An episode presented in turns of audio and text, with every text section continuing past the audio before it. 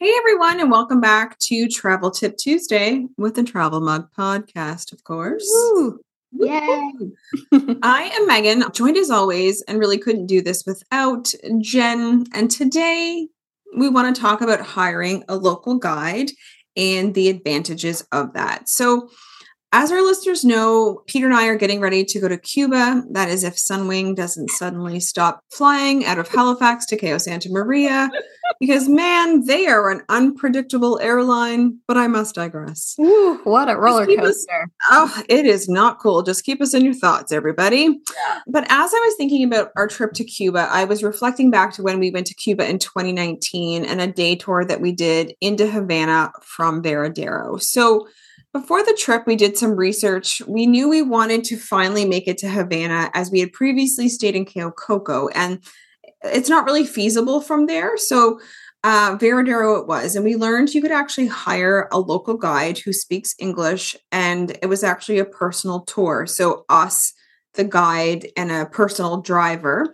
And it was in an old fashioned car, which Cuba has plenty of. So, I got in touch with our hotel in advance, and they actually arranged the whole thing for us. So that was really convenient. So at the hotel on the day of the tour, the gentleman at the hotel who had arranged it for us met us in the lobby on the morning of, uh, introduced us to our guide and our driver, and off we went. I could tell right away that the tour was going to be great. She sort of turned around in her seat and was chatting with us. So I could tell it was going to be sort of interactive, and it was amazing. Probably the best we've done in a Caribbean country. And I would have to say it was because of the personal nature of it. Right. Um, so we weren't shoved in a tour bus with, you know, awful people schlubbing about. And we gained like so much knowledge about what we were seeing, but also lots of burning questions that we have about what it was actually like to live in Cuba.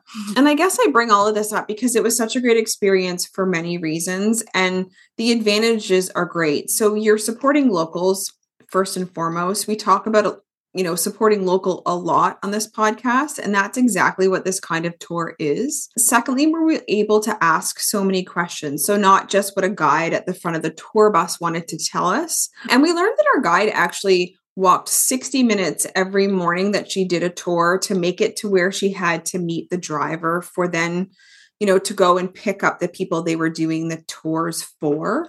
So we realized like just how important this kind of support was. She was, of course, able to tell us the history of the area, the architecture, and the buildings in Havana. Their significance. She offered a great recommendation for lunch, and we really just felt incredibly safe with her. Although, you know, we've never felt unsafe in Cuba. That's one of the huge advantages of going there. Plus, she spoke the local language. So that was just kind of another level of comfort because, of course, you know, asking for a beer in Spanish isn't going to help you when you're stranded in a city. You know, No. That's all you know. then that's not helpful. I'm sure they could point you in the direction, but what if you needed something different? So, really, if you're going south or really anywhere, I'm sure this is possible in many places, and you aren't sure though about a local guide and you've booked with a travel advisor, they often know people. I mean, they themselves have done trips or bookings in the past. So ask them for advice. There's always the internet to do research. That's actually how we found out about this particular tour type. I would like never ever do a bus tour again if I could do this everywhere we went.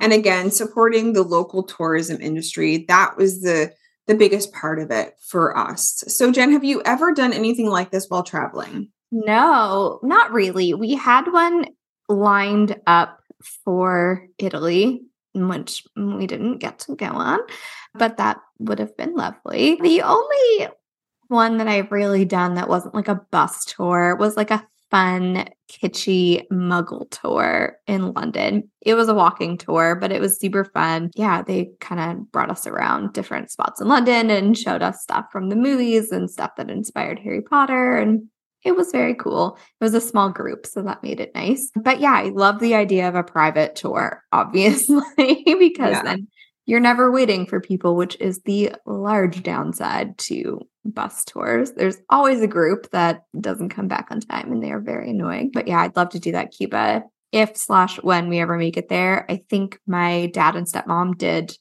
basically the same idea tour as you. And I know that Right. they really enjoyed that experience.